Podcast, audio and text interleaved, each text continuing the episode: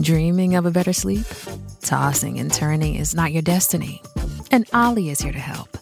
OLLY invites you to sink into sweet, sweet slumber to improve your mental and physical health and overall wellness. More than just melatonin, OLLY's ingredients help you unwind your mind for a delightfully dreamy drift off. Sleep is on the way at OLLY.com. That's O L L Y.com. So, uh, we New Yorkers are proud of our city in some ways and very critical of it in others. And that's a hallmark of people from New York. We speak our minds. But sometimes we don't really understand why things are happening. We all get what's happening, but we don't know why. And I'm going to bring you now on a startling statistic um, that is going to explain a lot of the troubles that we have in this area. According to the New York City Department of Education, 36% of all school children in the city are chronically truant. They don't show up.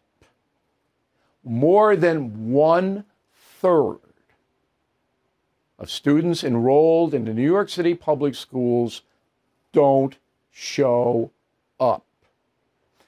That is what drives crime and disorder, drug addiction, deviant behavior, all of it.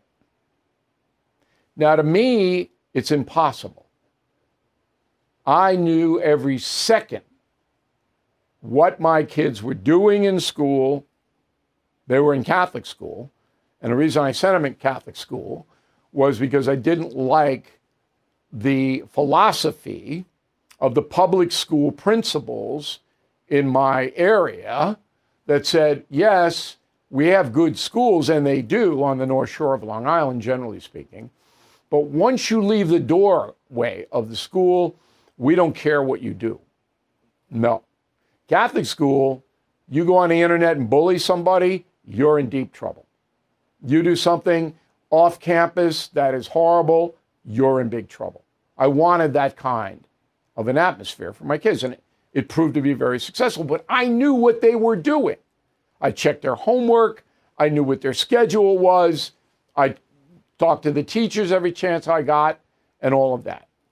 I can't imagine a parent allowing or not knowing that their children are truant, not showing up for school.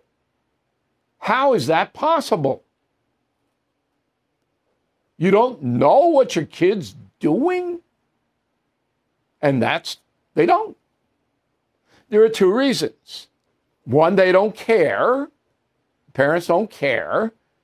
They may be drug addicted, uh, addicted or alcoholics or you know, ne'er do wells, whatever, criminals themselves. They don't care.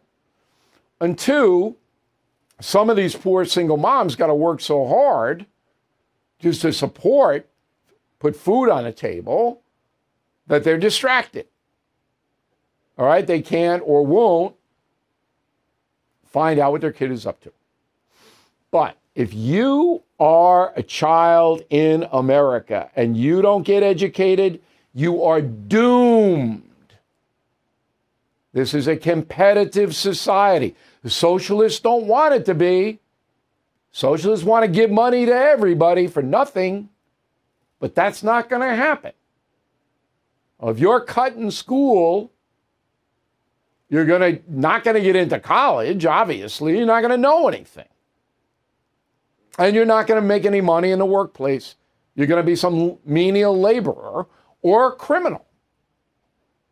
I mean, most of these criminals can't even read and write. You go to the uh, jails and talk to them, they can't speak English. I mean, it's insane. That's what happens when you don't get educated.